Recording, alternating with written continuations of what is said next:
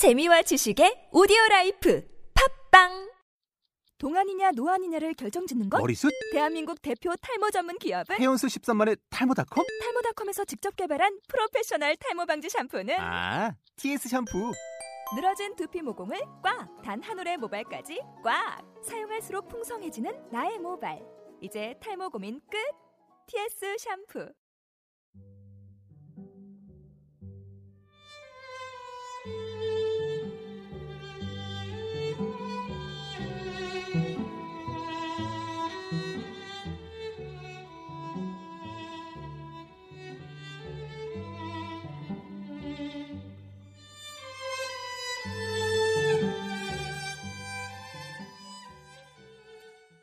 안녕하세요. 읽어드림을 진행하고 있는 김인영입니다. 이번 화는 저번 화이에요. 어린 왕자 두 번째 시간입니다. 처음에 생각했던 것보다 분량이 약간 많아져 다음 화까지 두 개로 나눠서 진행할 예정입니다. 그리고 저도 잠들기 전에 팟캐스트를 들으면서 자주 잠드는 편인데 오히려 짧게 나눠져 있으면 더 편마다 집중하기 좋지 않을까 하는 생각도 해보네요. 그럼 읽어드림 45화 어린 왕자 두 번째 편 시작하겠습니다.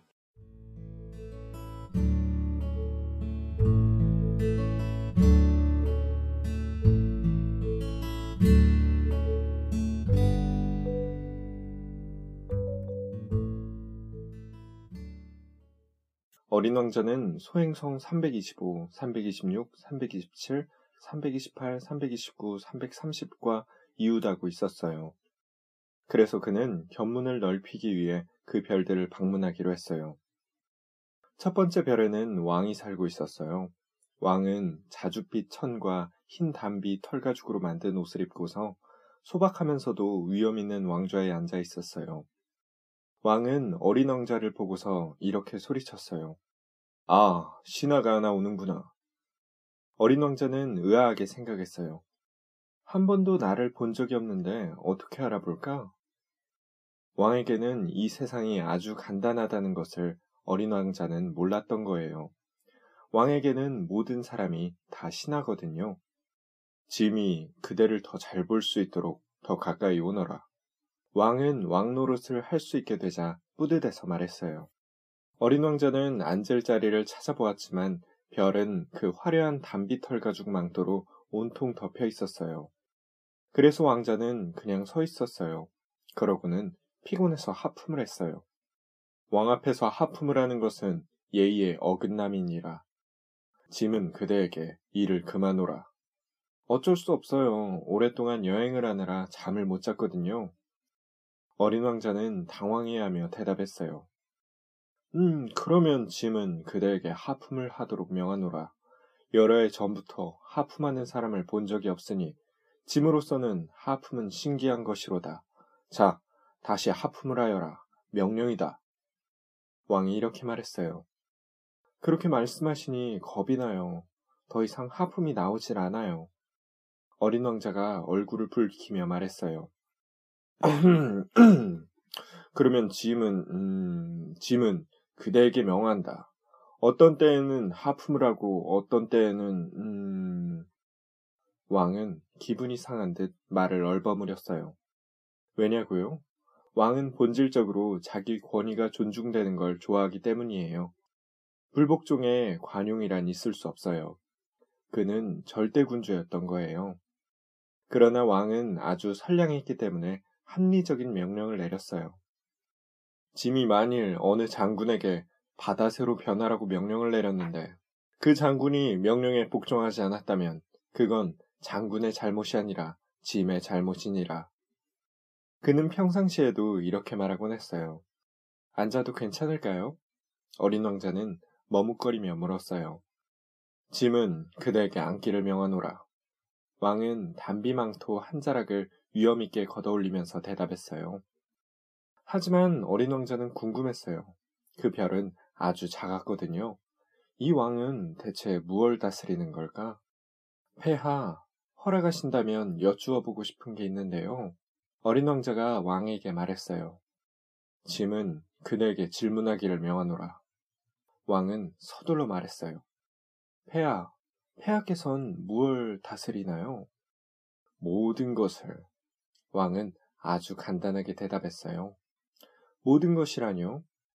왕은 조심스럽게 그의 별과 다른 모든 별과 그리고 떠돌이 별들을 가리켰어요. 저걸 전부요? 어린 왕자가 물었어요.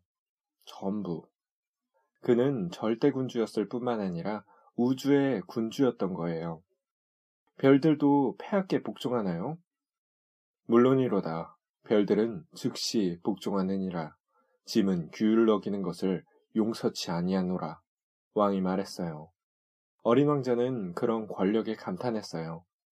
내게 그런 권력이 있다면 얼마나 좋을까?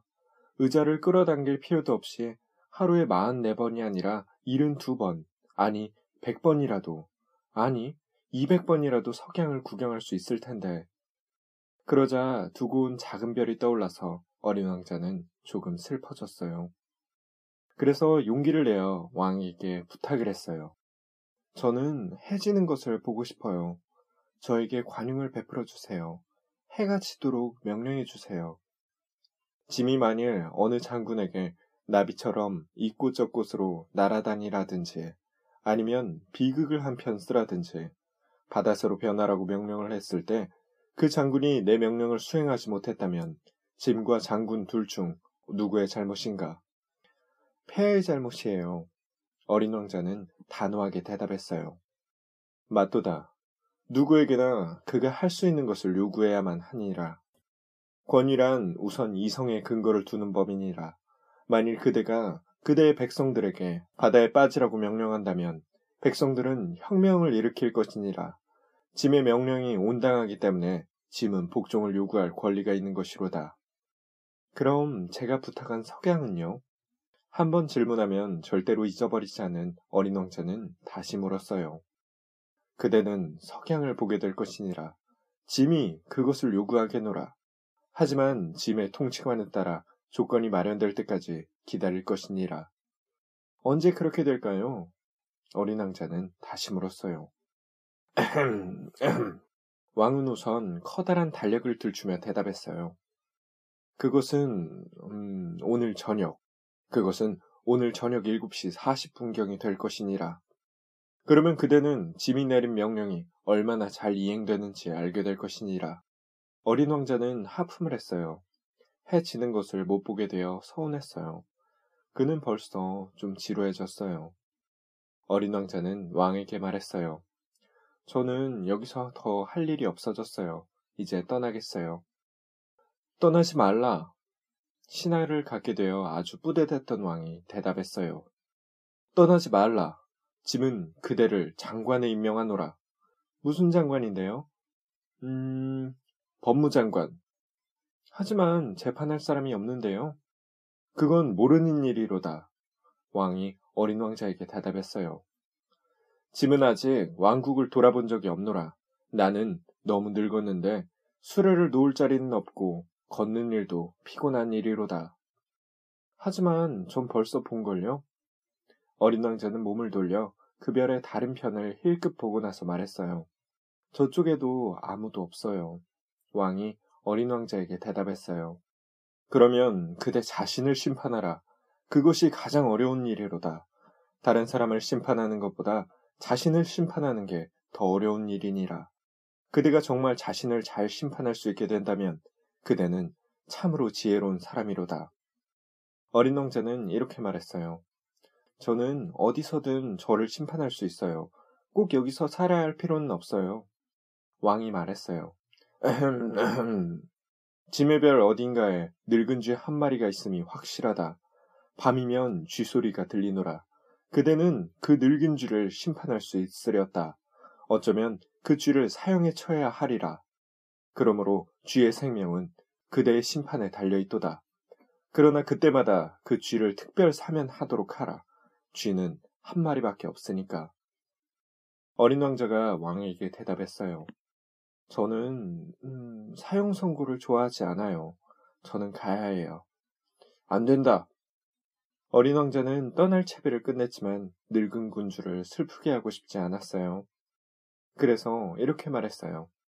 폐하의 명령이 지켜지길 원하신다면 제게 합당한 명령을 내려주셔야 해요. 이를테면 즉시 떠나라고 명령하셔야 한다고요. 제 생각엔 지금이 딱 좋은 조건인 듯 한데요. 왕이 아무런 대답도 하지 않았으므로 어린 왕자는 잠시 주저하다 곧 한숨을 쉬며 별을 떠났어요. 짐은 그들을 대사로 임명하노라. 왕이 다급하게 외쳤어요. 왕은 아주 권위 있는 모습이었어요. 어른들은 정말 이상도 하지. 어린 왕자는 마음속으로 이렇게 생각했어요. 두 번째 별에는 허영쟁이가 살고 있었어요. 오, 참미자의 방문이로군.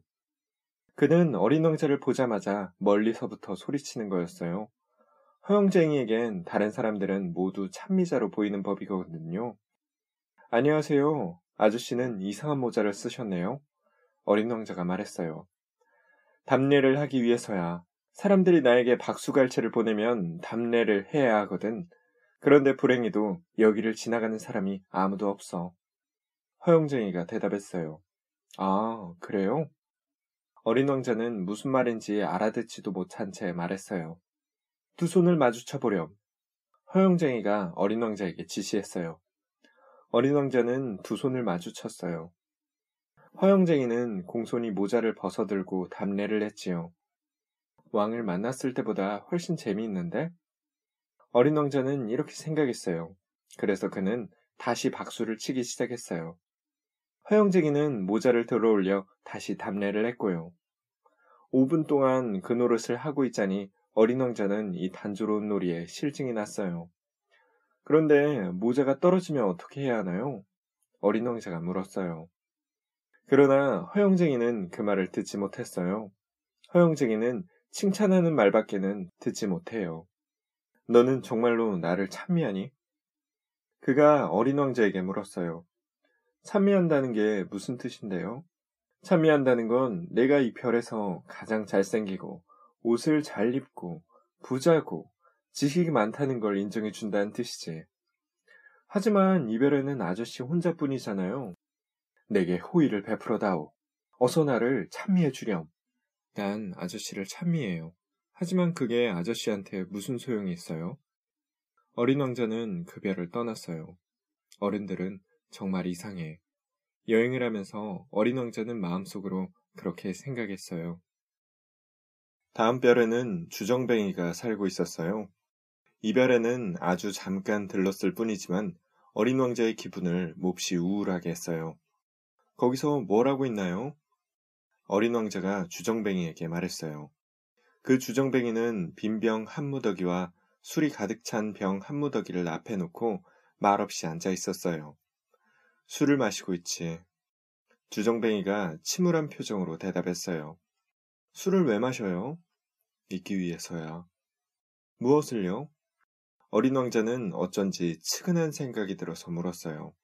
내가 부끄러운 놈이란 걸 잊기 위해서야. 주정뱅이가 고개를 떨어뜨리며 고백했어요. 뭐가 부끄러운데요? 어린 왕자는 그를 도와주고 싶었어요. 술 마신다는 게 부끄러워. 주정뱅이는 말을 끝내고 입을 꼭 다물어 버렸어요. 어린 왕자는 당황해서 그 별을 떠났어요. 어른들은 정말로 이상해. 여행을 하는 동안 그는 마음속으로 그렇게 생각했어요. 네 번째 별은 상인의 별이었어요. 그 사람은 너무 바빠서 어린 왕자가 왔는데도 고개조차 들지 않았어요. 안녕하세요. 담뱃불이 꺼졌네요. 어린 왕자가 그에게 말을 걸었어요. 세 더하기 둘은 다섯, 다섯 더하기 일곱은 열둘, 열둘에다 셋은 열다섯. 어, 안녕. 열다섯에 일곱은 스물둘, 스물둘에다가 여섯이면 스물여덟. 아, 다시 불 붙일 시간도 없구나. 스물여섯에 다섯은 서른하나. 휴. 자, 그러니까 5억 162만 2731이로구나. 뭐가 5억인데요? 어? 너 여태 거기 있니? 5억 100만. 아, 그리고 뭐더라? 난 이렇게 일이 많단다. 난 중대한 일을 하는 사람이야. 난 말이야, 시시한 이야기 따위로 시간을 보내진 않아. 뭐가 5억 100만인데요? 한번 질문을 하면 절대로 포기하지 않는 어린 왕자가 다시 물었어요. 상인이 고개를 들었어요. 나는 이별해서 54년 동안 살면서 방해를 받은 적은 3번밖에 없었어. 처음은 22년 전이야. 어디서 날아들었는지 풍뎅이 한 마리가 떨어졌지. 그놈이 요상한 소리를 내지르는 통에 덧셈이 네 군데나 틀렸지. 두 번째는 11년 전인데 신경통이 도졌기 때문이었어. 난 운동 부족이야. 한가롭게 걸어 다닐 시간이 없단다. 나는 말이야, 중대한 사람이야. 그리고 세 번째는 바로 너야. 그러니까, 아까 뭐라고 했더라? 5억 1백만. 뭐가 억이고 100만이란 말이에요. 조용해지긴 틀렸다고 상인은 깨달았어요. 이따금 하늘에서 볼 수 있는 조그만 것들 말이야. 파리떼들 말인가요? 천만에 반짝반짝 빛나는 작은 것들 말이다. 꿀벌들요? 아니야. 금빛으로 반짝이는 조그만 것들 말이다. 게으름뱅이들은 그걸 쳐다보며 부질없는 몽상에 잠기지. 그러나 난 중대한 사람이야. 부질없는 몽상에 잠길 시간이 없단다. 아, 별들 말이에요? 그래, 맞아. 별들 말이야. 그럼 아저씨는 별을 5억 개나 가지고 뭐라는 거예요? 5억 162만 2731이지. 나는 중대한 사람이야. 나는 정확해. 그런데 그 별들로 뭘 하려는 건데요? 뭘 하려는 거냐고? 예. 아무것도 안 해. 그것들을 소유하는 거지. 아저씨가 별들을 소유해요? 그래. 하지만 난 왕을 만난 적이 있는데 그 왕이 왕은 소유하는 게 아니지. 지배하는 거야. 소유와 지배는 다른 거야. 그럼 별을 소유하면 아저씨에게 무슨 소용이 있는데요? 내가 부자가 되는데 소용있지. 그럼 부자가 되는 건 무슨 소용이 있어요? 다른 별을 발견하면 그걸 사는데 쓰는 거야. 아, 이 사람도 이치를 따지는 품이 그 주정뱅이와 비슷하구나 하고 어린 왕자는 속으로 생각했어요. 그럼에도 불구하고 그는 다시 이런 질문을 했어요. 별들을 어떻게 소유하는데요? 그것들이 누구의 것이지? 상인이 까다롭게 되물었어요. 글쎄요. 누구의 것도 아니지요. 그러니까 그것들은 내 거야. 그걸 맨 처음 생각한 사람은 나니까 말이야. 그걸로 다 되는 거예요? 물론이지. 누구의 것도 아닌 다이아몬드를 네가 발견했다면 그건 네 거야. 아무도 수유하지 않은 섬 하나를 네가 봤다면 그건 네 섬이야. 어떤 아이디어를 네가 맨 처음 떠올렸다면 넌 특허를 낼 수 있어. 그 생각은 네 것이니까. 마찬가지야. 나보다 먼저 별을 갖겠다고 생각한 사람이 하나도 없으니까 별은 내 거야. 그렇군요. 하지만 그걸로 뭘 할 건데요? 어린 왕자가 물었다.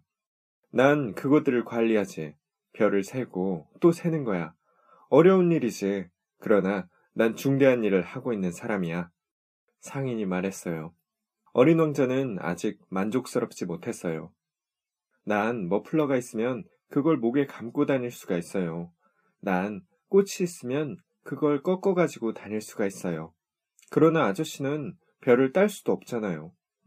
없지. 그러나 은행에 맡겨둘 수는 있어. 그게 무슨 의미인데요? 작은 종이에 내가 가진 별들의 숫자를 적어서 서랍 속에 넣고 자물쇠를 채워두는 걸 의미하지. 그것이 단가요? 그거면 충분하지. 어린 왕자는 생각했어요. 그거 재미있네. 제법 시적이기도 하고. 하지만 중요한 일은 아니야. 어린 왕자는 중요한 일이라는 것에 대해 어른들과는 다른 생각을 갖고 있었어요. 그는 다시 말했어요. 내겐 날마다 물을 주는 꽃이 한 송이 있어요. 매주마다 청소를 하는 화산도 세개 있고요. 화산한테 이로운 거예요. 꽃한테도 이롭고요. 내가 그것들을 소유하고 있다는 것이요. 하지만 아저씨는 별한테 하나도 이로울 게 없네요. 상인은 입을 열었지만 대답할 말을 찾지 못했어요. 어린 왕자는 그 별을 떠났어요. 정말 어른들은 아주 이상해. 여행을 하는 동안 어린 왕자는 마음속으로 그렇게 생각했어요. 다섯 번째 별은 아주 신기했어요. 그 별은 별들 중에서도 아주 작은 별이었어요. 점등인 한 사람이 앉을 만한 자리밖에 없었어요. 어린 왕자는 하늘 어딘가에 집도 없고 사람도 살지 않는 별 위에 가로등과 점등이니 무슨 소용이 있을까 이해할 수 없었어요. 그럼에도 불구하고 그는 속으로 이렇게 생각했어요. 이 사람도 불합리한 사람일지 몰라. 하지만 왕이나 허영쟁이나 상인이나 술꾼 같은 엉터리보다는 낫겠지. 적어도 그가 하는 일은 어떤 의미가 있어. 그가 가로등에 불을 켜면 별을 하나 더, 또 꽃 한 송이를 새로 태어나게 하는 것이나 같으니까. 그가 가로등을 끄면 꽃이나 별을 잠재우는 거고 아주 멋진 일이야. 그러니까 정말로 유익한 일이고. 그는 별에 도착하자 점등인에게 공손히 인사를 했어요. 안녕하세요. 왜 방금 가로등을 껐지요? 명령이야. 안녕. 점등인이 대답했어요. 명령이 뭔데요? 가로등을 끄라는 거야. 잘 자거라. 그러고는 그는 다시 불을 켰어요. 그럼 왜 방금 불을 켰지요? 명령이야. 점등인이 대답했어요. 전 이해가 안 돼요. 어린 왕자는 말했어요. 이해 못할 것은 없단다. 명령은 명령이니까. 잘 잤니? 그는 가로등을 다시 껐어요. 그러고 난 뒤 붉은 네모 무늬가 있는 손수건으로 이마에 땀을 닦았어요. 나는 너무 힘든 일을 하고 있단다. 예전엔 이치에 맞는 일이었지. 아침엔 불을 끄고 저녁엔 불을 켰으니까. 낮엔 쉴 시간도 있었고 밤엔 잠잘 시간도 있었고. 그러면 그 뒤로 명령이 바뀌었나요? 명령이 바뀐 건 아니란다. 비극은 바로 그거야. 별은 해마다 점점 빨리 도는데 명령이 바뀌지 않는 거야. 그래서요? 어린 왕자가 물었어요. 그래서 지금은 별이 1분에 한 바퀴씩 도니까 나는 단 1초도 쉴 시간이 없는 거야. 1분마다 한 번씩 가로등을 켰다 껐다 하는 거야. 정말 신기하군요. 아저씨 별은 하루가 1분이라니. 전혀 신기할 게 없단다. 우리가 함께 이야기를 나누는 동안 벌써 한 달이 흘렀단다. 점등인이 말했어요. 한 달이라고요? 그래, 한 달이지. 즉, 30분이고 30일이지. 잘 자거라. 그리고 그는 다시 가로등에 불을 켰어요. 어린 왕자는 그를 바라보았어요. 그는 명령에 그토록 충실한 점등인이 좋아졌어요. 불현듯 의자를 끌어당겨 해지는 것을 지켜보던 옛날이 떠올랐어요. 어린 왕자는 자기 친구, 점등인을 도와주고 싶었어요. 저 아저씨, 아저씨가 원하면 쉴 수 있는 방법을 알려드릴게요. 나야 항상 쉬고 싶지. 점등인이 말했어요. 사람이란 충실하면서도 게으를 수 있는 법이지요. 어린 왕자는 하던 이야기를 계속했어요. 아저씨 별은 너무 작아서 성큼성큼 걷는 걸음으로 세 걸음이면 한 바퀴를 돌 수 있어요. 아저씨가 계속 햇빛 아래 있으려면 그만큼 천천히 걷기만 하면 되는 거지요. 아저씨가 쉬고 싶으면 걸으세요. 그럼 아저씨가 원하는 만큼 낮이 길어질 거예요. 그리 대단한 해결책은 아니구나. 내 평생에 하고 싶은 것은 잠을 자는 것이거든. 점등인이 말했어요. 안 됐군요. 운이 없는 거지. 잘 잤니? 그리고 그는 가로등을 껐어요. 어린 왕자는 더 먼 여행을 떠나며 혼자 이렇게 생각했어요. 저 사람은 다른 사람들, 왕이나 허영쟁이나 술꾼이나 상인한테 업신여김을 받을 거야. 하지만 내가 보기엔 우스꽝스럽지 않은 사람은 저 사람뿐인 것 같아. 아마 다른 무언가에 열중하고 있기 때문일 거야. 그는 아쉬운 마음에 한숨을 내쉬며 이렇게 생각했어요. 내가 친구로 삼고 싶은 유일한 사람인데, 하지만 저 아저씨 별은 너무 작아. 둘이 있을 자리가 없으니. 어린 왕자가 축복받은 그 별을 잊지 못하는 것은 24시간 동안 1440번이나 해가 지기 때문이었어요. 어린 왕자는 차마 그 사실을 털어놓지 못했어요. 여섯 번째 별은 열 배나 더 큰 별이었어요. 그 별에는 여러 권의 책을 쓴 한 노신사가 살고 있었어요. 저런 탐험가가 오는군. 그는 어린 왕자가 나타나자 이렇게 외쳤어요. 어린 왕자는 책상 위에 앉아 잠시 숨을 돌렸어요. 그는 이미 멀리 여행을 한 참이었어요. 너는 어디서 오는 길이니?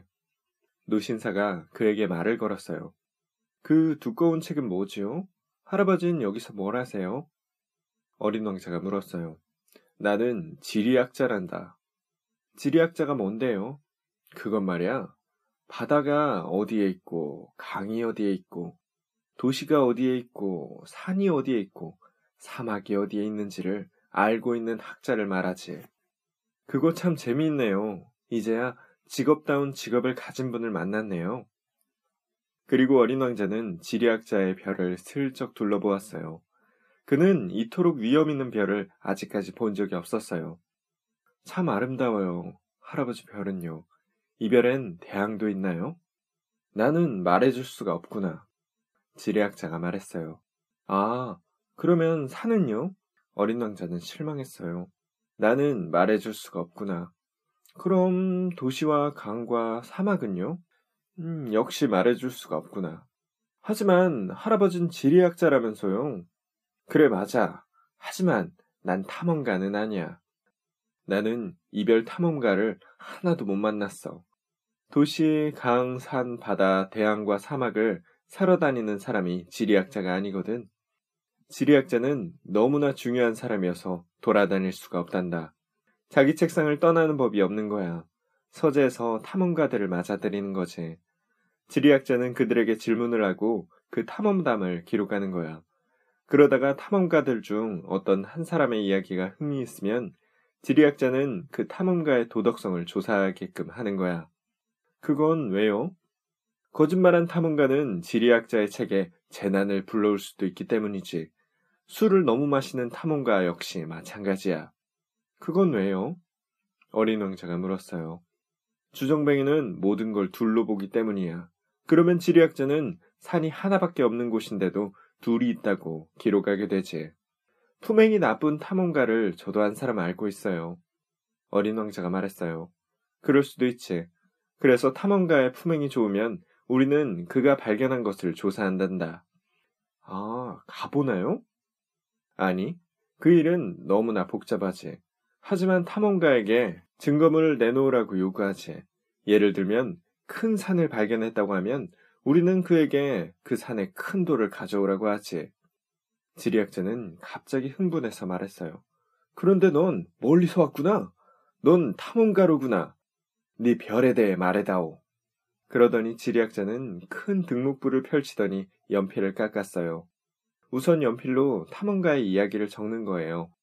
잉크로 적으려면 탐험가가 증거물을 내놓을 때까지 기다려야 해요. 자, 시작할까? 지리학자가 기대에 가득 차서 물었어요. 오, 내 별은 그다지 재미있진 못해요. 아주 작거든요. 화산이 셋 있는데 불 있는 화산이 둘, 불 꺼진 화산이 하나예요. 하지만 아무도 몰라요. 어린 왕자가 말했어요. 아무도 모른다. 지리학자가 말했어요. 꽃도 하나 있고요. 우리는 꽃 따위는 기록하지 않는단다. 지리학자가 말했어요. 왜요? 내 별에서 제일 예쁜 건데. 꽃은 덧없는 것이기 때문이야. 덧없다는 게 무슨 뜻인데요? 지리학자가 이렇게 대답했어요. 지리학 책은 모든 책 중에 가장 중요한 책이야. 절대로 유행에 뒤떨어져선 안 돼. 산이 자리를 옮기는 건 아주 드문 일이야. 대양에 물이 마른다는 것도 아주 드문 일이고, 우리는 영원한 것들을 기록하는 거야. 어린 왕자가 말을 막았어요.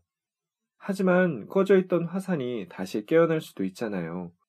그런데 덧없다는 게 무슨 뜻인가요? 지리학자가 말했어요. 화산이 죽었건 살았건 상관없어. 그건 우리에겐 똑같은 거야. 중요한 것은 산이야. 산은 변하지 않는 거니까.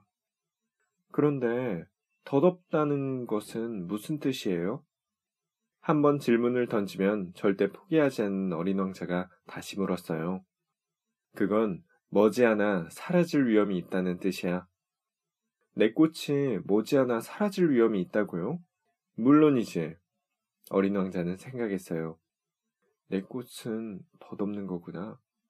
내 꽃은 세상에 대항하여 자신을 보호하기 위해 네 개의 가시밖에 가진 것이 없고 그런 꽃을 내 별에 단 혼자 남겨두었다니. 이것이 처음으로 그가 후회한 순간이었어요. 그러나 그는 다시금 용기를 내었어요. 제가 어떤 곳을 방문하는 게 좋을지 조언 좀 해주실래요? 음, 지구란 별이 있어. 그 별은 평판이 좋거든. 지리학자가 대답했어요. 어린 왕자는 자기 꽃을 생각하며 길을 떠났어요. 그래서 일곱 번째 별은 지구였어요. 지구는 보통 별이 아니에요. 이 별엔 왕이 111명, 지리학자가 7천명, 상인이 90만 명, 술꾼이 750만 명, 허영쟁이가 3억 1천만 명. 이를테면 거의 20억가량의 어른들이 살고 있대요. 이를테면 거의 20억가량의 어른들이 살고 있어요. 전기가 발명되기 전까지 6대주를 통틀어 46만 2,511명이나 되는 점등인들이 진짜 군대처럼 무리를 이루고 있었다고 이야기를 하면 여러분은 지구가 얼마나 큰 규모인지 상상이 될 거예요. 좀 멀리서 바라보면 정말 찬란했어요. 그 군대의 움직임은 오페라 발레단의 움직임 같았고요. 먼저 뉴질랜드와 오스트레일리아의 점등인들 차례였어요. 그들은 곧 등에 불을 붙이고 잠을 자러 갔어요. 그 다음에는 중국과 시베리아의 점등인들이 춤을 추며 들어왔어요. 그들 역시 무대 뒤로 사라졌어요. 그러자 이번엔 러시아와 인도의 점등인들 차례였어요. 이어서 아프리카와 유럽, 남아메리카와 북아메리카의 순서였어요. 그리고 그들은 무대에 들어서는 순서를 한 번도 헷갈리지 않았어요. 정말 굉장했어요. 단지 북극의 하나뿐인 점등인과 남극의 하나뿐인 점등인, 이 두 점등인만이 한가롭고 태평하게 살고 있었어요. 그들은 1년에 두 번만 일을 할 뿐이었거든요. 재치를 부리려다 보면 때때로 진실에서 벗어나는 일이 생기게 마련이지요. 여러분에게 점등인 이야기를 하면서 사실 나는 정직하지 못했어요. 모르는 사람들에게 이별에 대한 잘못된 생각을 전해줄 위험도 있으니까요. 사람들은 지구에서 아주 작은 자리를 차지하고 있어요. 지구에 사는 20억 주민이 똑바로 서서 좀 좁히기만 하면 어떤 커다란 공적 회합에서처럼 사방 20마일 넓이의 광장 하나에 쉽게 들어설 수도 있을 거예요. 태평양의 작은 섬 하나에 인류를 빽빽이 채울 수도 있을 거고요. 물론 어른들은 여러분의 말을 믿지 않을 테지요. 자신들이 넓은 자리를 차지하고 있다고 생각하니까요. 마치 바오밤 나무처럼 커다랗다고 착각하는 거죠. 그러면 여러분은 그들에게 계산을 좀 해보라고 조언을 하세요. 그들은 숫자를 숭배하는 사람이니까 기뻐할 거예요. 그렇다고 여러분까지 그 일에 시간을 낭비하진 말아요. 그건 쓸모없는 짓이니까요. 내 말을 믿으면 돼요. 지구에 도착한 어린 왕자는 아무도 보이지 않아 몹시 놀랐어요. 혹시 별을 잘못 찾아온 게 아닌가 두려워지기 시작했어요. 그때 달빛 같은 고리가 모래 속에서 움직였어요. 좋은 밤이야. 어린 왕자는 혹시나 하고 말을 걸었어요. 좋은 밤. 뱀이 인사를 받았어요. 내가 어느 별에 도착한 거니? 어린 왕자가 물었어요. 지구야, 여긴 아프리카고. 뱀이 대답했어요. 아, 그럼 지구엔 사람이 없니? 여긴 사막이야. 사막엔 사람이 살지 않아. 지구는 넓단다. 뱀이 말했어요. 어린 왕자는 바위 위에 앉아 눈을 들어 하늘을 바라보았어요. 하늘에서 별들이 빛나는 건 언젠가는 저마다 자기 별을 다시 찾을 수 있게 하려는 때문이야. 내 별을 봐. 바로 우리 위에 있어. 하지만 얼마나 먼 곳인데. 어린 왕자가 한 말이었어요. 아름답구나. 여긴 뭐하러 왔니? 뱀이 말했어요.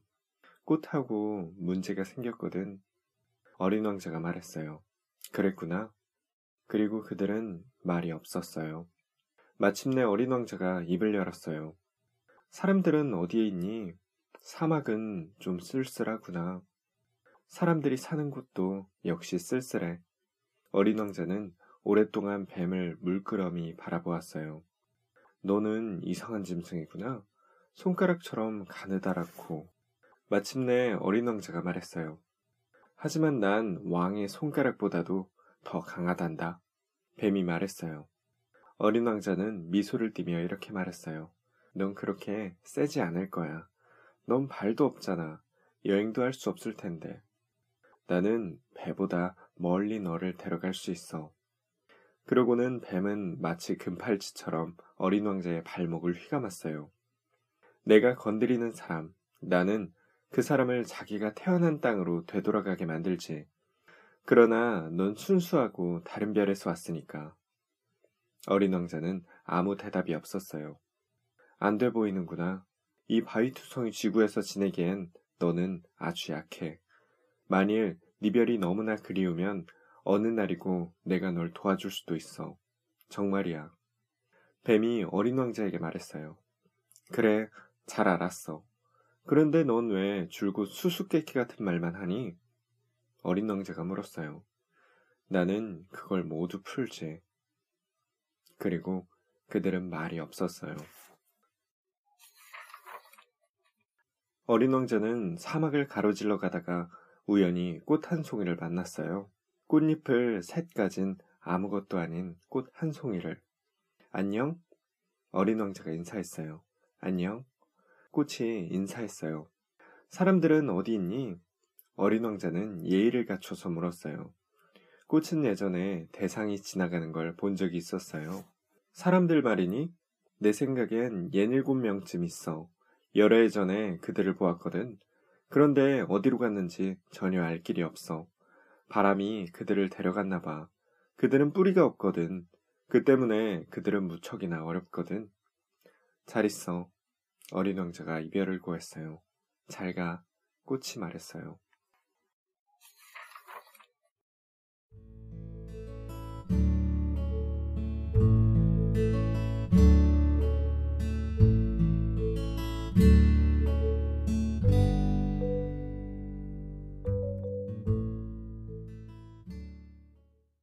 여기까지 어린 왕자 두 번째 편까지 읽어드렸습니다.